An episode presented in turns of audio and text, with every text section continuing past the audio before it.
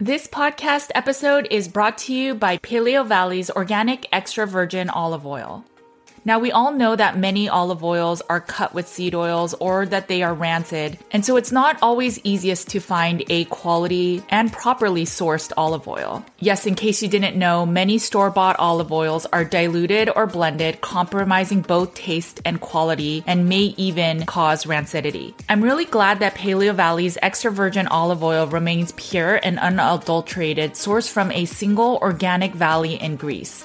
Paleo Valley ensures freshness and nutrient content by packaging their olive oil in dark glass bottles. At a certain point, I stopped using extra virgin olive oil, but once our practice started working with people with chronic inflammatory response syndrome or CIRS, we started recommending it for the reduction of TGF beta 1. It is a immune system marker that shows inflammation both for COVID-19, CIRS, and actually many other illnesses. So if your TGF beta 1 is high, you may want to try incorporating a little bit of extra virgin olive oil. Make sure to check it out. It comes in a two-pack package. And remember, all Paleo Valley products are guaranteed with a money back guarantee. Go to paleovalley.com slash NWJ to get 15% off your order. Thanks for supporting companies that support this podcast. Hey guys, it's Judy from Nutrition with Judy.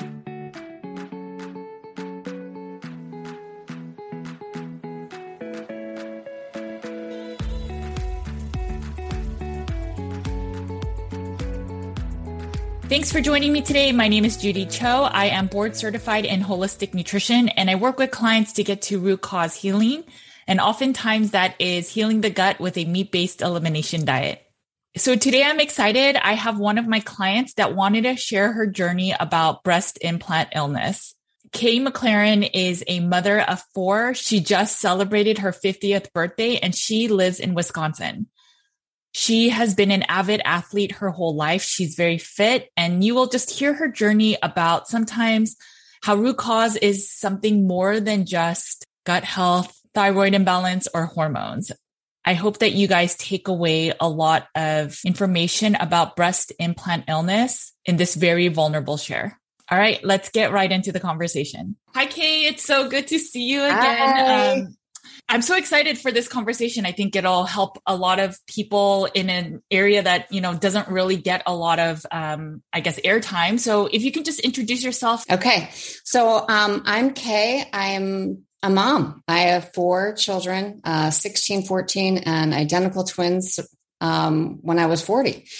So um, I, at that point, when I was done breastfeeding, you know, two human beings, I wasn't happy with my body anymore. And part of it was because I had been so focused on um, how I presented physically in my life. I was trained that way. I was raised to um, be perfect, and I was only praised when I when I looked good. So I felt flawed. Um, I felt like if I just went and got some implants, I would be happier with myself. And plus, when you're 40 and you breastfeed um, and there's no collagen left in your system, I mean, you are left with quite deflated, um, like mush. So I did. I went and I, uh, without researching a lot, I was 45. I, I could have been resourceful and done that, but I went to the local person here and I didn't ask a lot of questions. I just wanted what I wanted. I went really small because I thought somehow that would be um, less shameful or less obvious. Um, I got the time, the smallest ones they make. I liked them. I I I enjoyed them because I didn't think that people could tell. But deep, deep down, if I really thought about it, I felt like a poser a little bit. It wasn't, it was, it was fake. I, I liked the fakeness part of it. And at, that felt slightly hollow to me. If I'm really being honest, looking back at the time, I don't think I would have been a, a, able to admit that to myself. But so that was 45. Um, I had been an avid runner. I just finished a 50K race where um, I'd done exceedingly well. I beat all the men in their 40s. It was super cool. Um, and then I got my implants in, and um, I was great for a few years. I really felt fine and fit and uh, could lift the way that I would normally lift and have the energy. And about three and a half years in, or three years in, I just started to um, deteriorate along lots of very typical breast implant illness, very non-specific symptoms. So most women, when they go to their nutritionist like you or a physician, will present with, I'm exhausted. Mm-hmm. I, my brain fog. I can't think clearly. I um, I have aches and pains and um, a whole slew of potentially hormone related, thyroid related, autoimmune and inflamed issues. So there's you don't have a specific direction in which to pursue. So so many women like me went to their general practitioner and said like something's wrong. Let's run all these tests and let's figure out what's wrong. You're fine, you're great, your labs are normal, your thyroid might not be optimal, but you know, it's probably just hormones and you're you're 50 you're almost 50 years old. And I did that to so many different practitioners. I thought, okay, I'm going to try a private naturopath. I hired a private naturopath, board certified, OBGYN, a woman who actually, she's in our space, in our keto space, very um, focused on diet and gut health, who had also had breast implant illness and also had hers removed, but not once in the nine months that we worked together as a concierge private situation did she bring it up to me, even though I was presenting textbook with it. So it just, it's not top of mind. It, right. in my opinion, now it should be the first question any physician asks. Literally, it, do you have breast implants? Because breast implants, the first thing that they do once they're inserted in your body, day one, is your, your body perceives these foreign things and foreign things in a body elicit the same reaction whether it's a hip replacement or you know any kind of um, implement. And they go to work to protect your system from it. And that work um, takes a tremendous amount of energy on your body's part so what it does then is whether it's a pin in your back or an implant your body then creates a capsule around what you put in there. And that capsule looks very much like a gestational sac, um, but it's porous and it's not um, watertight like a gestational sac would be. So things can freely come in and out of it. Okay. But the amount of energy and work that your body is focused on these foreign bodies takes a tremendous amount of toll on your adrenals and your immune system because those of us who already had autoimmune diseases, I had hypothyroidism, which I'd controlled at that point through supplements and didn't want medication because I hated the fillers. It was back because my body, like so many other women, it gets so busy focused on these things that it doesn't have the energy then to keep up to date on all the other things that your your immunity is supposed to be doing for you when your body is busy like that, it lets other things slide. So with women who there are some women who with breast implant illness really get severe Raynaud's where they're they're freezing, they're cold constantly. Some women get infections that just won't go away. Um, a lot of women present with skin rashes that came out of nowhere, and they try for years topical, sometimes the horrible. Uh, uh, what it what was that that medication that everyone took Proactiv oh, for for Accutane. Yeah, yeah, yeah. Which, of course, you know, uh, you know, in your research, that just makes everything so worse. So, women's hair falls out, and they think it's thyroid and hormones and and all these things. So, in this quest to figure out what's going on with you, you don't have a really good lead because your symptoms could be a result of so many other things sure. before you finally get to realize that moment where it actually could be your implants. Working with you, it's as a practitioner, that's the hardest thing. Um, we do questionnaires and we ask a bunch of questions also about breast implants. And um, I don't pay attention to it as much as I will now, right? So this is like how I learn as a practitioner as well. And I always start out with the gut, but there's always so many similar symptoms, whether it's the thyroid, whether it's an adrenal thing, whether it's a gut thing, or whether it's even this breast implant illness.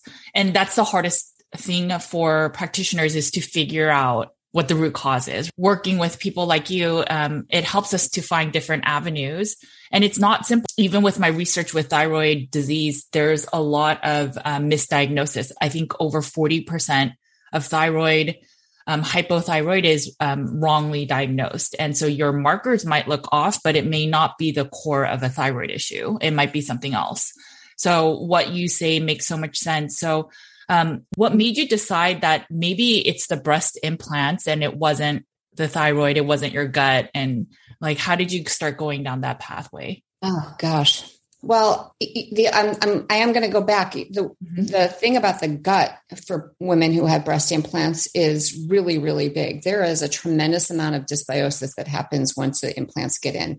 It somehow affects the balance so much that I had candida, I had H. pylori. I still have a ton of parasites that I've yet to to cleanse out, um, and things moved around so much for me that um, I ended landed in the hospital with C. diff yeah. which is serious. And it was terrible. That just shows you the level of disruption that can happen. And the reason why I sought out you and carnivore is because with all the inflammation that my body was having, I thought I was, um, it was diet. I mean, what else? I was super fit, clean. I wasn't drinking at the time.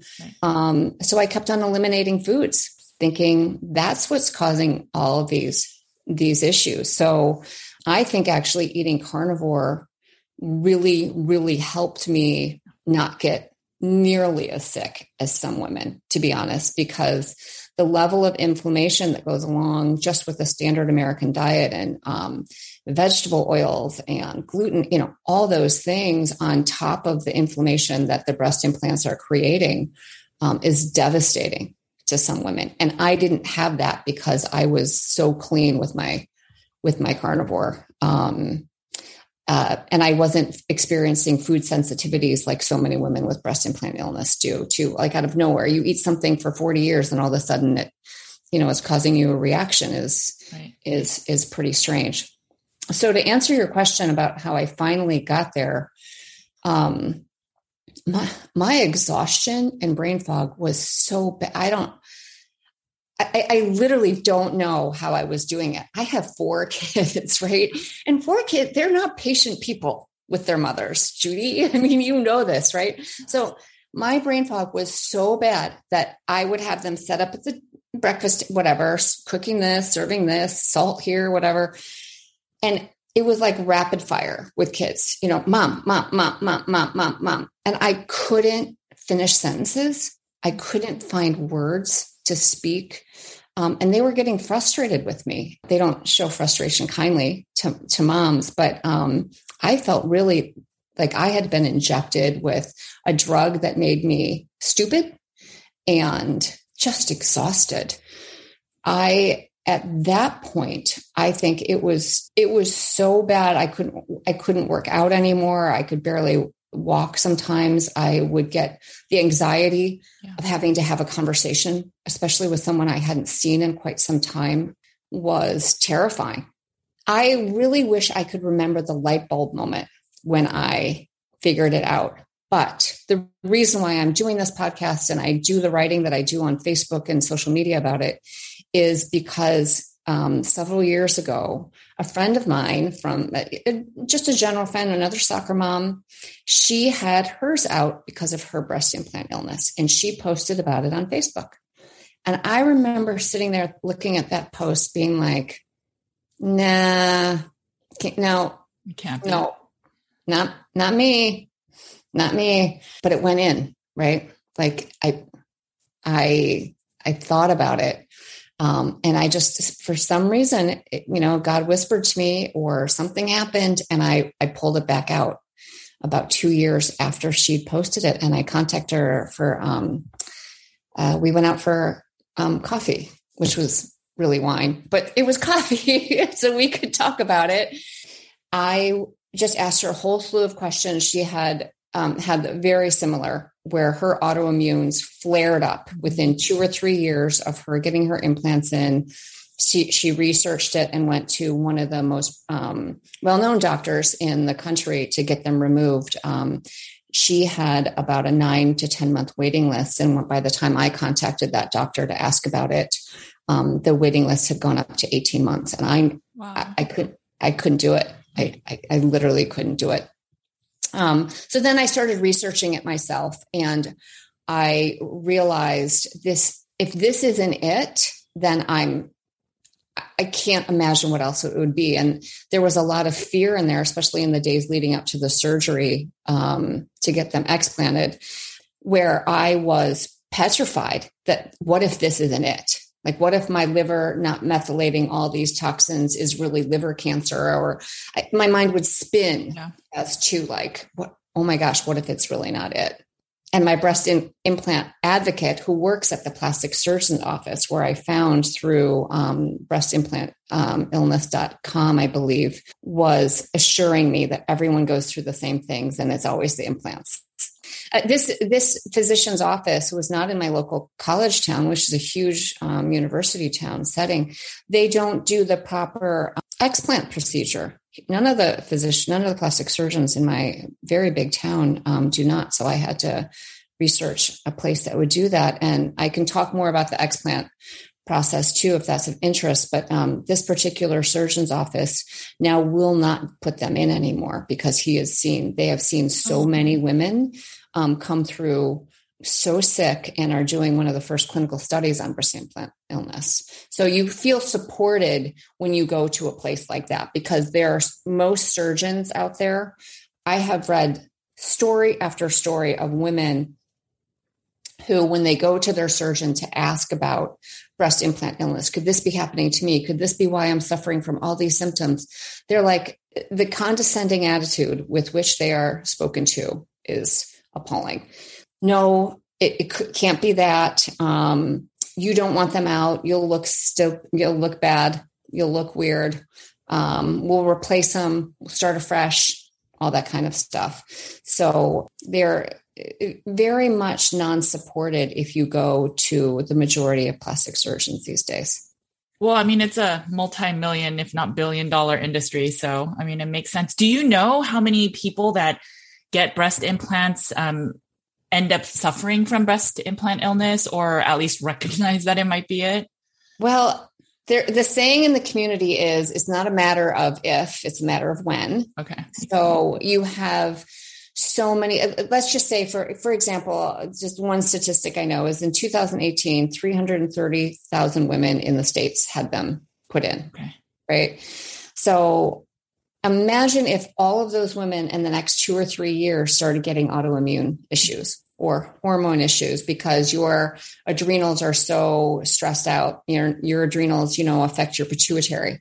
They affect your thyroid. They affect everything down. And then they start to seek medical care along, you know, along those lines. So, and I don't know the number of them who will eventually figure out that it's probably instigated by the breast implants but i will i will say this that it is so dependent on your bio individual ability to handle toxicity in your body. So you might handle it completely different than I did. You might be able to rock your implants for 20 years before you get sick, before it leaches out. For me, for a number of different reasons, I, you know, I succumbed to it much, much quicker and much faster primarily because I had a rupture.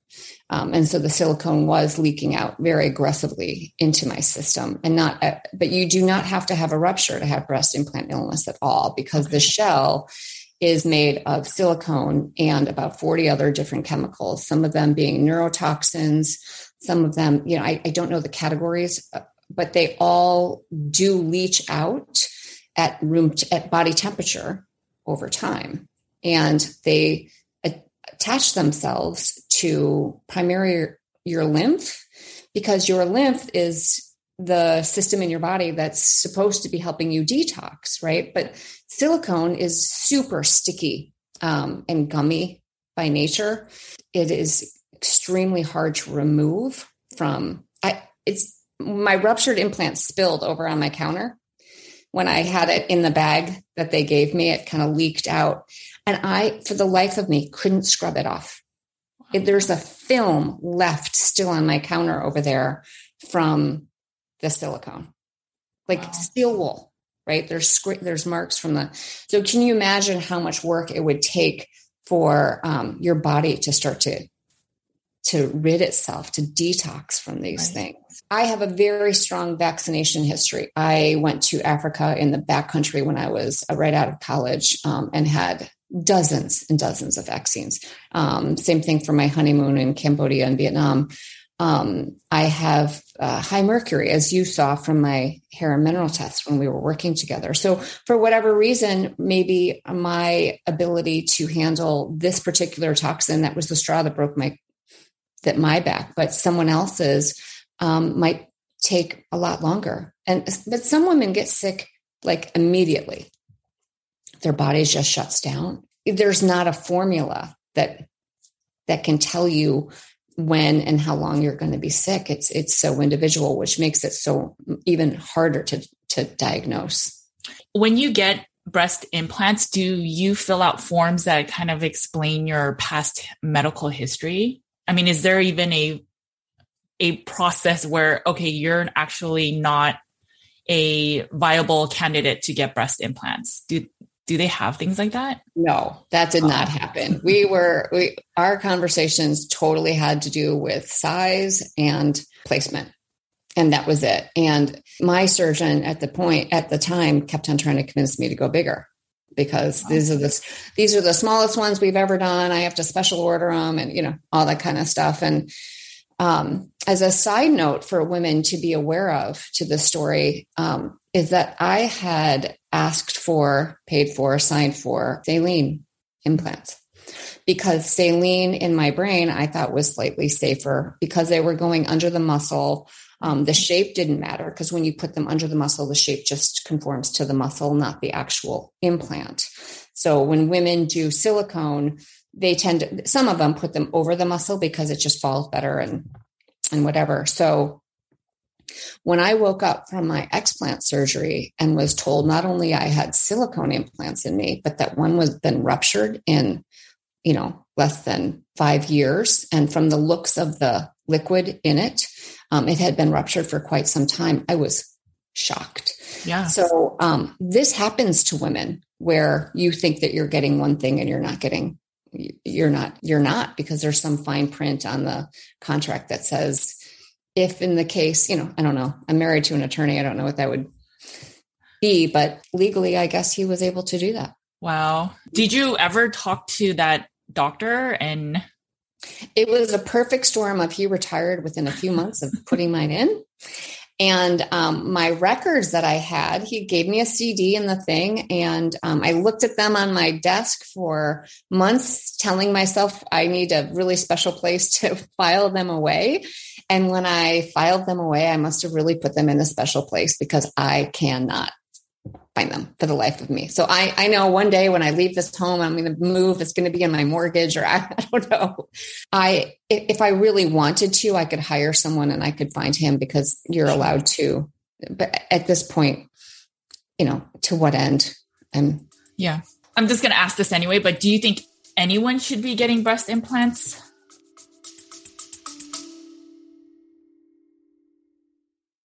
Hey guys, just to let you know, my Carnivore Cure book is back in stock. For nine months, it was out of print and used prices were up to $300. Make sure to get your copy today that has over 200 colored tables and graphics and over 400 pages of meaty goodness. We have a limited supply, so get your copy today on Amazon.com. And if you can leave a review, I'd be super grateful.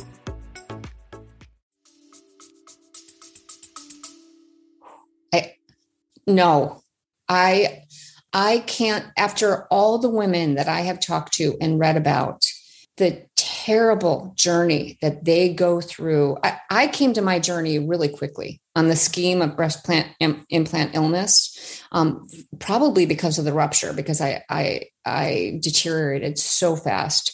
But having a foreign body inside your own takes away from every single system that you have. There are estrogen mimickers in the in the silicone chemicals that are in in implants. So what that does is even if your body is creating the proper amount of estrogen, um, it can't absorb into the cell because it's already been taken up by the imposer. I mean, there's the complications and nuances that I'm just not very well versed in. And there are silicone detox experts out there that I can link to for you um, um, that really understand how this works. Um, every single system in your body is affected when you have a foreign body that's leaching toxins out in you. So I would say absolutely not. I would really implore women to think about the root cause of why they think they want them in the first place, which has to do, in my opinion, with a sense of um, lack, like not being not being enough. Let's talk a little bit about that. I know you said that diet was really important. It almost was a great band aid for the period to mask um, the illness. And then even working on your gut and I know all of the other things that you were working on. So you are a very great student in that sense. So whatever protocol you needed to follow, you were great at doing it. And but you realize during this journey that there's a lot more than just the diet or just the physical, but there's also a lot of the mental side. Can you talk a little bit about maybe why people, you know, if we were to just rewind time of why do people even want to get breast implants right? Um, and it's it doesn't really even have to end with breast implants. It could be anything on your body. Why do people get liposuction? Why do people get whatever else it is? So can you talk a little bit about that and what you found in this community just going through this process? Yeah there's I think that there's probably two aspects of mindset here that are really important for women to start to ask questions of themselves about. And one is what I said before, which is this idea that you need to look externally for something to make you feel a bit better about yourself instead of creating that for yourself. Right. I mean, for me, I was a 45 year old woman whose tiny little breasts had fed four human beings, right? And gone through, a, you know, a tremendous amount of um, amazing uh, service providing, if you will, in mothering those children. And this is what I was left with. And I was ashamed of it. I wanted to change it as opposed to being so grateful and honoring that. Right. So, um, a, a, lot of the women in the community have um, issues that go back to childhood where they're told, um, oh when you grow up you're going to you, hopefully you'll have the the body of your mother or the you know and so they're striving for something else besides their own unique self. Um, i was very much um, praised for how i looked when i was a kid and not so much about what i had to offer or say. So i um, um so for women who are looking to do alterations to themselves to really ask themselves about um, their level of self love, their level of um, compassion towards themselves, um, who they're surrounding themselves with. Are these people looking at you like you have lack, and why are you choosing them to have them in your in your life? What are your boundaries with um, uh, social media and the messages that we get to compare ourselves to unattainable perfection, um, uh, which isn't real, right? So it, it's this mindset of a lot of the women like me um, felt like there was something wrong with me, and I'm going to go over here to fix it. The other part of mindset is on the other side of um, the implant illness. It's on the explant side. So after I realized that this is what I needed to do. I needed to get the, the explant done properly in a full en bloc, and I can provide a description about what that's like because it's not just removing the implants, it's much more complicated than that. Yeah. But when you're on that side of the journey, yes, there's a physical detox protocol that you have to go through. Um, because the silicone legitimately is residing in my body. It is taken up on my organs, on my brain.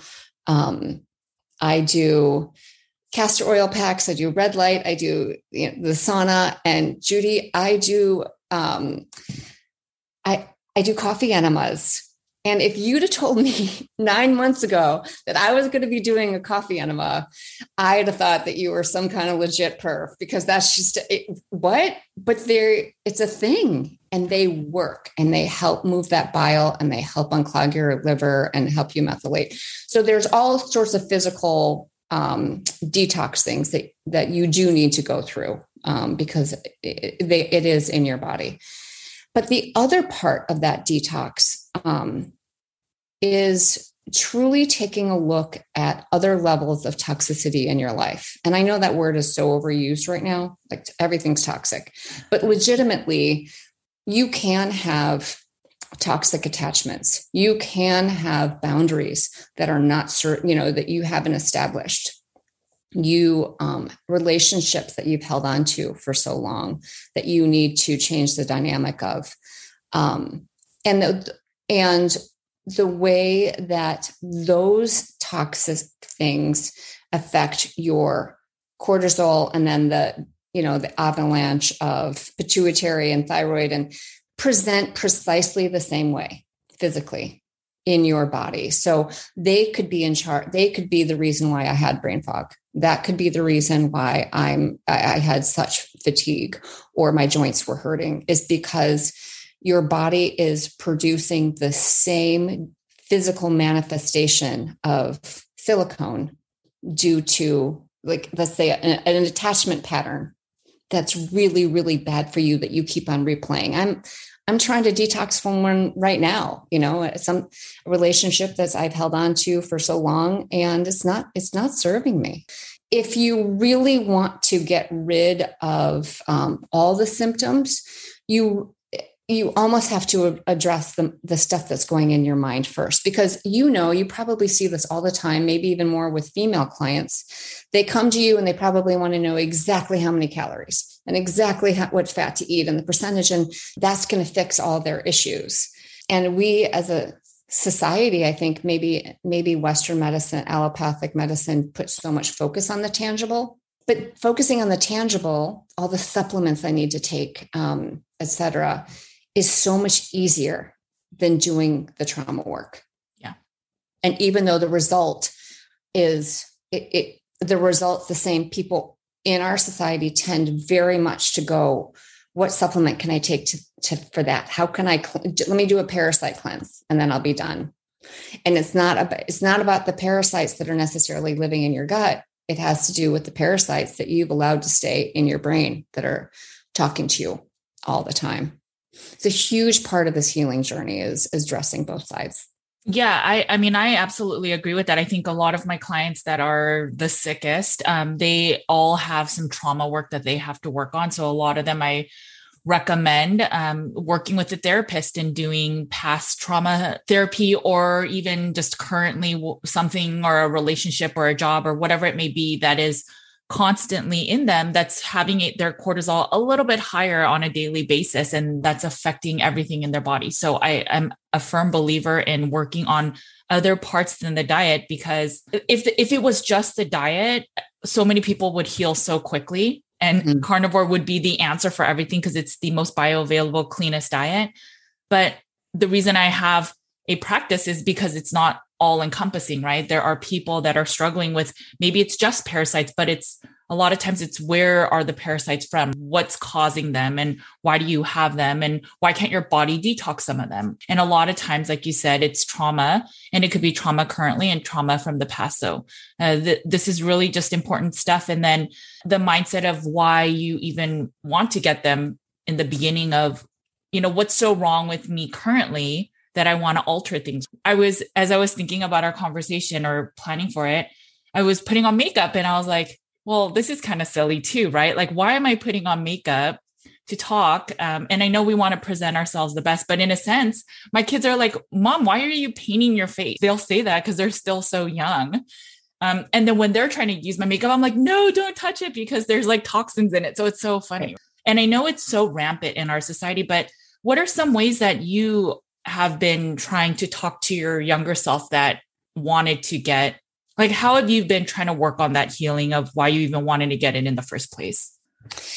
For me, that wasn't one of the biggest things because I was 45 when I got them. You know, so many women out there, they they have to really work on eh, the mindset of who they would be now without the implants because they got them in when they were 19. Oh, God. They had them and they had this identity all around them for so long. Um, I, you know, I, I didn't. So I just, I thought it was a little bit, I would be better. I would be more confident. I've always been so into fitness. Um, and people were would always ask me if I was competing like in a master's group for older. And I know it wasn't interesting to me, but I thought, well, maybe if I wanted to compete, I would, I have to have them because everyone you see up on stage, they clearly all have them. I could be better as opposed to being really just satisfied with what I what I had. And that in and of itself is a problem, right? I I I don't want to ever have to look at, outside, even to another person, sure. um, to ever make me happy again. Right? That's not their job. My job is to come to you full and complete, right. and you be full and complete. And it's not to fill each other's like buckets up. So I want to have my bucket filled from myself without looking to an implant or an injection or hair dye anymore. I'm done.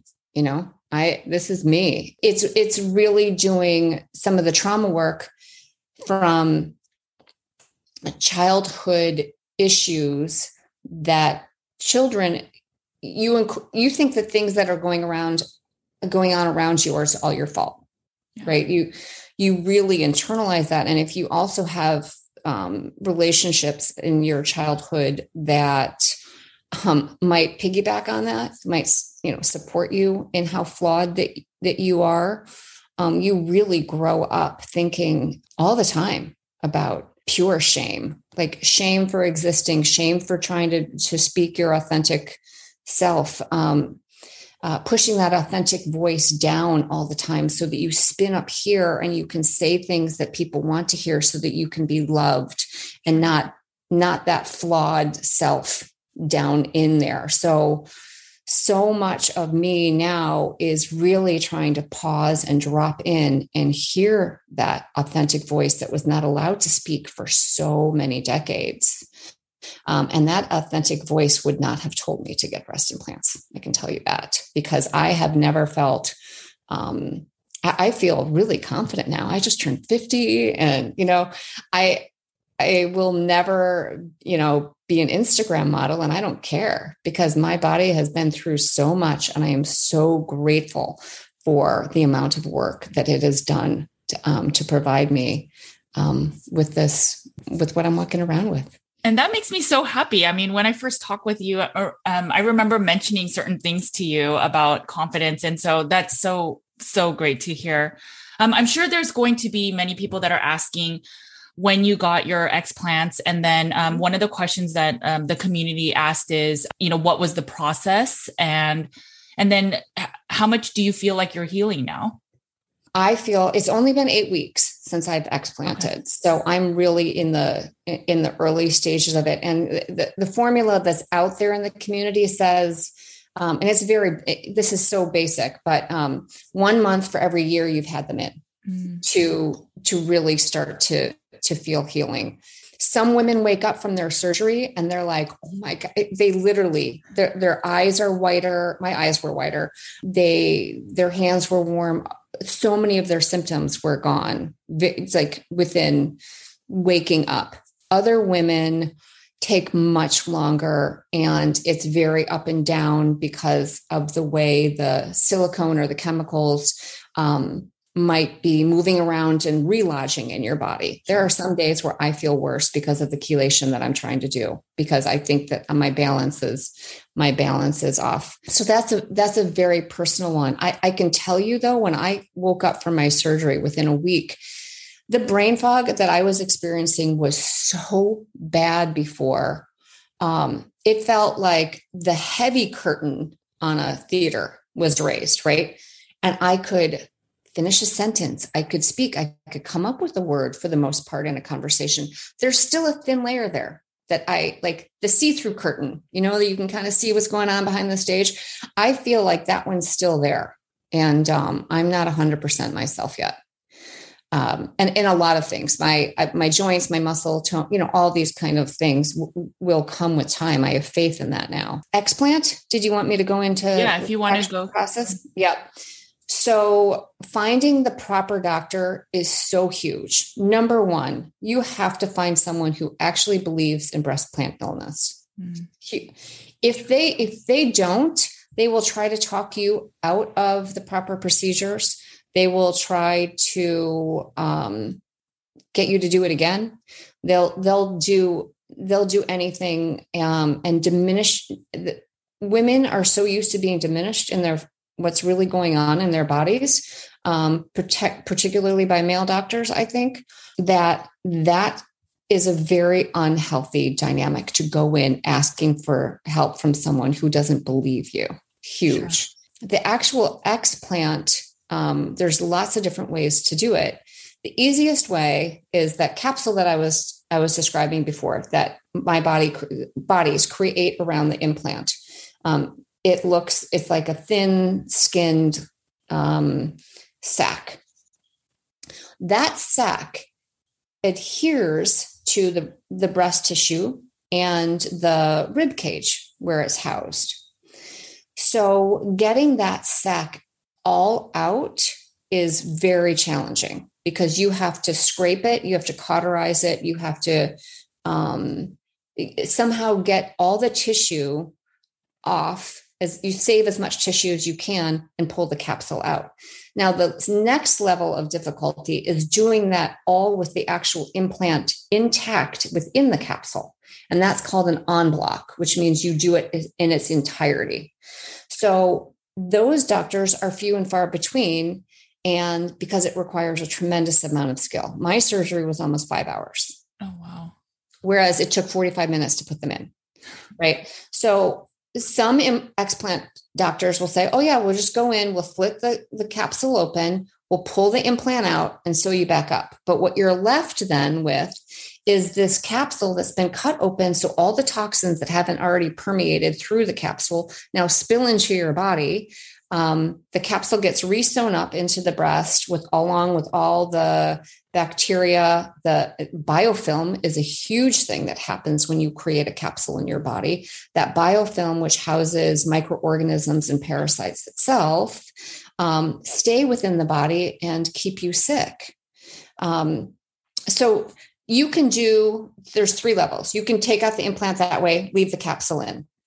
You can go in, cut the capsule open, take the implant out, and then get the capsule out, scrape it. But the way I did it, which I recommend all women do, is an en bloc capsulectomy where they go in, they open you up much wider than it was putting them in because they have to have access. And then they carefully scrape that full capsulated implant out, cauterize it, withdraw it, and then they open it up and see what's in it so that there's no spillage. And in my case, it was extra essential because going in, they thought that I had intact saline going in. Right. So if they'd have, if that, that had punctured, um, if they'd have punctured my capsule, if they'd have torn my capsule or cut it before they withdrew it, what really would have happened is the rest of that silicone would have spilled all into my body. So it's really essential. So many women think that they can figure out um, if they have a, a leak or not. Um, not all the technology out there um, shows whether you have a leak. You're supposed to get MRIs every few years. MRIs miss, um, especially slow um, leaks. Um, even sonocinase, which is a much less violent form of the mammogram, which women with implants should be getting instead of a mammogram because mammograms can rupture uh, very easily always show leaks. So to remove it in its entirety is essential. In my case, my capsules were very thin because I hadn't had them in for so long, and it re- resulted in a lot of extra um, scraping and loss of tissue. Um, but he got them out intact, even though they were very thin.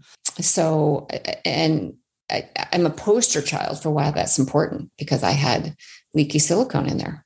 Right. I remember you getting night sweats um, in the night. Um, has that improved? The, the night sweats are much better. Yeah. They still tend to increase around like the five days before my period, but they are not the, I think I told you, I mean, I, I would wake up yes. drenched, like, and the driplets of water, which were the sweat. Um, I had to change my sheets. I had to like, there was mold on my, um, my my mattress cover. Oh wow. From the drenchedness of it. So yes, it was obviously affecting something because that slowed down quite a bit. Um, my mood, oh, that's a big one. Um, I think if you were to look at the top five things that women with um, uh, BII present with, it's brain fog, it's memory loss, it's um, fertility issues, inflammation, joints, but also um, anxiety and depression. And um, I, the anxiety was some of the stuff I talked about before, but it was just the sense of like something's wrong, like just general low level anxiety of like something's wrong, and I, I, I feel like I'm dying but this is going to be a really long slow death and i don't have help I, because all the people I've reached out to, no one has has been able to find the root cause. So I feel hopeless. I felt completely helpless. And as someone who has um, suffered with actual severe depression in the past, and um, I, I know I've talked to you about I was on SSRIs for mm-hmm. 20 years of my life and getting off of SSRIs. That you follow Mikhaila Peterson and probably have heard her journey with terrible, the the the withdrawal from SSRIs is it's a punishment that no one should ever have to go through. Terrible. So I never wanted to go back on them because I knew that that that journey was really tough. Um, but it felt the same. It presented the same, the same feelings of fatigue, which can mimic depression, um, the helplessness, hopelessness, and this impending doom of knowing instinctively something's wrong, but not having any power or ability to figure out what it is or to change it at that point was was was terrible. And it was debilitatingly draining. As you're raising daughters what do you think you're going to focus on in terms of wellness and nutrition and just loving themselves? Well at first i was as transparent as could be once I, we talk about it all the time. We, uh, they have a really, they have a cute sense of humor about it because I really, I, I work with, I, I, show them my scars. I um, tell them how proud of my scars I am um, because this is another um, hurdle that I overcame. Um, we talk about how beautiful my tiny little breasts are um, and how I'm so grateful that I that I still have them. Things like that. Uh, I try very hard to show them how um, unrealistic social media is. Okay. You know, there are some videos out there that you can show to show the the pre picture and the post picture after two hours of photoshopping and um, you know that kind of stuff and how that so many of the pictures they see aren't even real humans anymore because they've been exaggerated so much. And you know we talk about um, loving ourselves as is without judgment. You know there's so much so much in the world is is judged um, as being good or bad when this is my body and this is how my body presents this is my cellulite and this is how my cellulite looks. And this is how baggy my stomach is because i had two of you people in my body when i was 40 and that's how this is. Nature just gives you the you know the truth right? And we as humans put this good and bad label on it. So i very much try to work with them on things being just great the way they are because it's you and you know that's hard with 10 year olds i think because i'm trying I, am talking a little bit like cerebrally um, but hopefully some of that will will trickle down and they'll see that um, i'm really focused on true authenticity now. And, and I'm sure it will, especially um, a lot of the children, they, you know, they do as they see, right? So as they see mom take care of herself and um, respect her inner self, it will trickle down. And I know it's hard, but I think it's important to just share how you plan on doing that with your daughters because I'm sure there's a lot of younger women that are listening to this that maybe get got I think a lot of implants are done a lot younger, right? Um, I don't Most I don't know the okay. yeah. And, um, and which affects fertility. And and right. so many women out there struggling with fertility issues because it affects the way that the progesterone and estrogen is received in the cells. Um, they struggle with fertility issues. And there's even been preliminary studies talking about women who breastfeed their babies with um, implants in um, they have a higher rate of autism because of all the toxins that leach out into the into the breast milk these are things to think about. You know when you're 19 and you you know you're not you wouldn't know to ask those questions to to anybody. You're just not thinking you're just thinking i want to look good in a bikini. And i, I understand that. Um, but later in life when those kind of um, things become really important to you if you want to start a family or um, that's the kind of message that needs to get out there too the big takeaway for me was when I saw your pictures and that actual capsule. Um, it's very vivid in my mind. And so I can't wait for you to share a blog post on the Nutrition with Judy website so that people can see these images and re- realize this is what your body is doing to protect yourself from this foreign object that the immune system is responding to with all its might to protect you. And then everything else that your immune system needs to protect you may not have as much of a priority anymore because it's trying to protect you from these foreign objects. And so it's not a surprise then why then your thyroid might take the back seat or your liver function may be showing higher enzymes and whatever else it may be.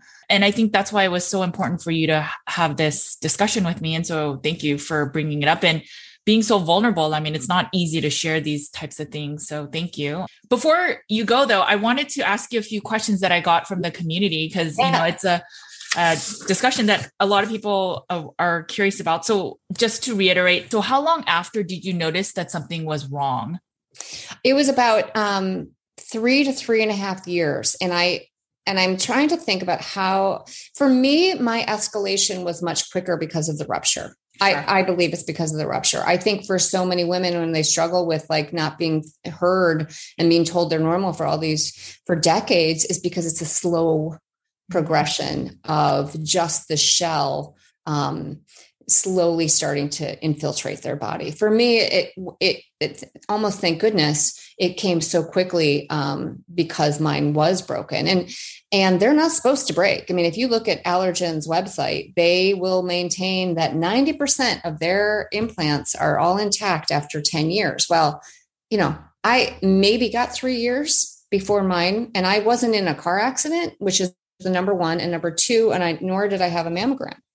So um, I think I I um, ruptured it windsurfing, but I who knows? I I have no idea. So um, I think that for for women who are you know concerned about whether they're going to be able to tell the symptoms right away, I don't think so. I think it's going to it takes a long leechy time for most women to get to the point where they're willing to have it sink in that it might be their implants. What if they just got new implants every so often?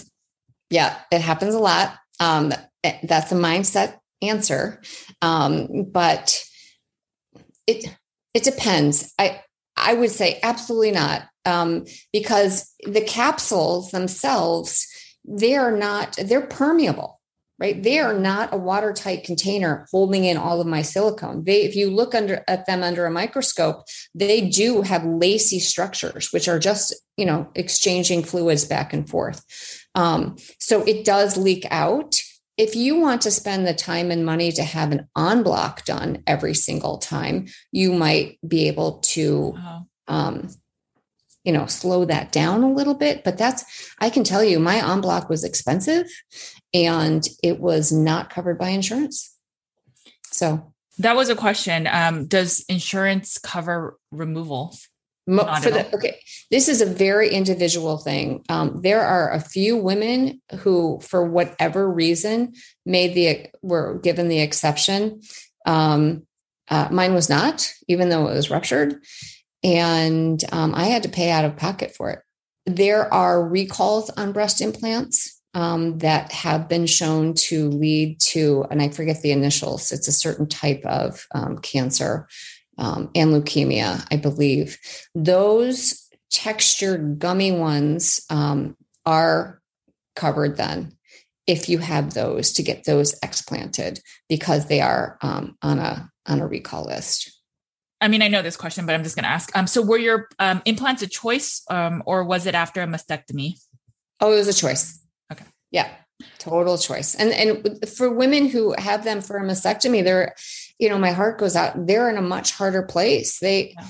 um, eh, they eh, to to not have breasts would be would be a real challenge, I think. But I they're given that their bodies are probably so busy already fighting the cancer or recovering from it. Um, I would I would just argue that it would probably be even a, a worse choice for them. How intense is the removal process compared to getting them? I mean, you uh, covered a little bit of yeah. that, but um, a lot, like way lot. Mine were under the muscle. Most women get it under the muscle because it looks better. Um, and my scars were three times as big. And because he had to open me up to a point where he could get his instruments inside to get the capsule out and then cauterize and scrape and scrape. And then if you wanted to do a lift that goes along with it, a lot of the internal stitches um, that are up against the rib cage um, are are pretty are very deep and invasive. So recovery is you know, I'm eight weeks out and I can't lift weights yet. I can't, you know, raise my arms up, uh, you know, back super far like, like I used to be able to. It's, it's a lot getting them in. I was out for like two weeks, maybe. Um, but like I said, there's all this detox stuff that goes along with it too. Are you able to run right now? I can run. Okay, mm-hmm. you can run. Okay. Yeah a lot of people are asking about your detox. So you mentioned a few things, but what other things are you doing to, um, I guess, properly detox? Okay, so I am working with a, a certified silicone like detox coach, and she, you know, very like many of these women, and there's two I can recommend for people who are interested um, they had their own like pain to purpose story where they had them and they changed careers and invested became like um, functional nutrition you know practitioners that work one-on-one. So i'm on a supplement detox protocol which opens up your detox pathways first. The first stage of it is opening those up which is why i do the the sauna and the enema and the, all that stuff because if you're clogged up um, and I'm not just talking like colon clogs, but I'm talking about like if your liver is clogged and not methylating, if your gallbladder can't send the fluids out, if your kidneys are aren't talking to everybody, these toxins are just going to circulate in your body. So you have to get the detox pathways out first: sweating, breathe, breath work, um, that kind of stuff. And then the second phase of it is really trying to um, get it out of your brain, and that there's the, the, the more delicate portion of it because once the you take the supplements um, to go in and try to remove those substances from your brain and from your lymph um, if you don't bind them properly with the right binders and the right schedule of binders sure. then it just recirculates and then makes you feel worse and then it lands again and then you have to go through the whole thing again um, so it's you need to work with someone and I fully agree with that. I mean, the thing with binders and chelators and all of those are that if you do it wrong, they're just going to circulate and then they can actually adhere to areas like even the brain that you don't want it to go to. So that's where even heavy metals, um, you want to work with someone and you don't want to just take um, these chelators and binders and herbals on your own because it can cause a lot more harm. And I've seen many, many people that have tried to do it on their own or read somewhere or joined some Facebook group and followed some protocol and they got worse. Yeah. So The the trauma work, there's something so symbolic about detoxing, right? I have found that working on kind of my broken brain, it, my my typical go-to for 50 years of my life that I'm lacking and um, that I or I, I I don't feel empowered to do this um, to do this work on my own. All sorts of negative, um, shameful um, ways of talking to myself, um, setting boundaries, and getting rid of relationships that don't that are really really damaging for me um, is such a th- like the third leg of the stool. Yeah, I really feel. And I think it's such a hard part and hard work to do. You know, go pulling the rug again and seeing all the stuff that you've just kind of um, brushed under there to deal with on another day. And you see it in hair minerals. You see all the time where people's calcium shell is really high and they're just not dealing with the stress, but their body is feeling it, even though the mm-hmm. mind is not aware. Such an important area that people should work on. So I'm fully in agreement with that. Are there any sites or do you have recommendations for explant surgeons? I do. Um, I can send you that link. Um, breastimplantillness.com, okay. um, I believe, has a list of explant surgeons who do the full en bloc, and they have um, their, you know, brief dossiers or whatever about that. And then you can go to their website and get a really good handle about whether they, how they speak to it. The, the site that I went to, the, the surgeon that I went to, they provided me with my own breast implant illness advocate who was she was she's a warrior and she was with me for every um, appointment. She was with me for my five hours of surgery. She came to my hotel room afterwards helped me pump my drains. Um, truly there are some supportive surgeons out there and you just have to get a, get a gut feel for them it's amazing. Yeah i wish they would do that when you get them right? Have the discussion of and the last thing is um, there was I mean, I asked people for questions and I got over a dozen responses with, I don't have any questions. I actually am a breast implant illness survivor as well. So thank you so much for sharing your story. Um, and then just for bringing light to this conversation. So a lot of people just said thank you. Oh, that's so nice. That's just, you know, I, I the, to plant, I'm very vocal about it now, you know, because I want to plant the seeds that yes. maybe if these women who hear this, they might not want breast implants themselves, but someday their teenage daughter might come to them, right? And they might say, and they might be able to say, you know, oh, please read these women's stories first before you decide, and let's talk. Let's get you there, uh, whatever. You know, it, it, the world kind of speaks to you sometimes in whispers. Um, until you're ready to really hear it. And I, I love planning those whispers.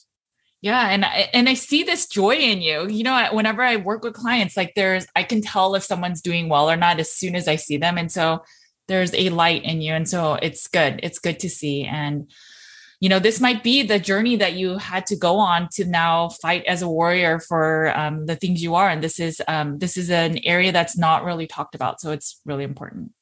Yeah, well, I'm so grateful for this platform and I hope it reaches women. And I will do whatever I can. I mean, I'm not a, an expert, but I can provide as many resources as possible um, if people are curious about um, reaching out to more sophisticated detox experts or breast implant illness advocates. I have those resources. Okay, yeah. And I'll put that in the show notes. Um, thank you again for uh, joining me today. Is there a contact information? Do you have a Facebook, Instagram that people can find your just I don't I mean it's just me and pictures of my kids playing soccer, but my name is Kay McLaren and I I left my Facebook open um, publicly for this because if you scroll down, you can see my huge post that you read um, with the picture showing my eyes before surgery, which were inflamed and puffy and super bloodshot. Um, and then just within some a few days and then weeks after my my explant, just how much clearer my face was. I I dropped six pounds of inflammation within weeks. I mean, if, if you ask my son, my 14 year old, he's like, well, you're not as bag, you're still wrinkly, but you're not as baggy, mom.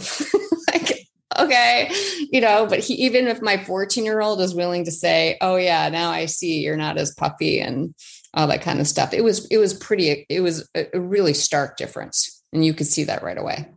Thank you for I'm sharing so, your story. So I'm so honored. Thank you, Judy, very much. Okay. All right, guys, I hope that this very real, honest, vulnerable conversation shares and sheds some light about breast implant illness. I'll be the first to say and admit that I am not an expert in this area whatsoever. And um, even in my initial questionnaire, there is a question about if you ever had a breast implant. And I will definitely be looking at it a lot more closely. I hope that this conversation gives you some more light about root cause and levers that you can pull. If you know someone that is thinking of getting breast implants or that has it and is just not feeling well, it may be something that they may want to look into a little bit closer. Make sure to check out the blog post. Kay's pictures are so, so incredibly educational and informative. And it's really shocking at what your body will do to protect yourself from a foreign matter in your body. Make sure to check out the picture in the blog post. All of it will be in the links. And thank you again, Kay, for just sharing your story and being so vocal and open and honest and an advocate in this space that even I am unfamiliar with. Okay, guys, make sure to eat a lot of meat. Take care of your bodies because it is the only place you have to live. I will talk to you guys soon. Take care. Bye.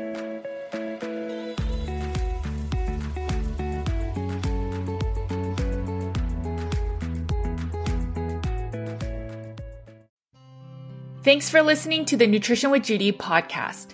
If you liked what you heard today, please make sure to leave a five star review on your favorite podcast app so more listeners like you can find the show. If you want more practitioner care and support, head over to nutritionwithjudy.com slash groups so you can get more real talk about carnivore, the environment, and root cause healing.